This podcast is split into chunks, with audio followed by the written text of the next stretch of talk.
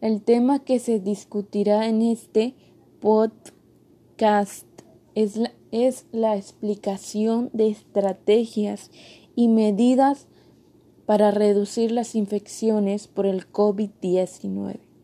Este nuevo virus ha afectado a todos en diferentes aspectos, tanto sociales, escolares, familiares, entre otros.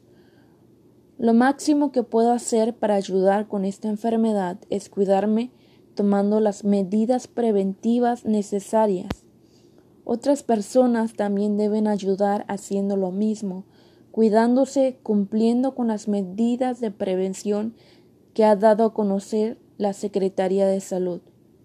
Si todos nos cuidamos como deberíamos, podríamos ayudar a reducir la propagación del COVID-19.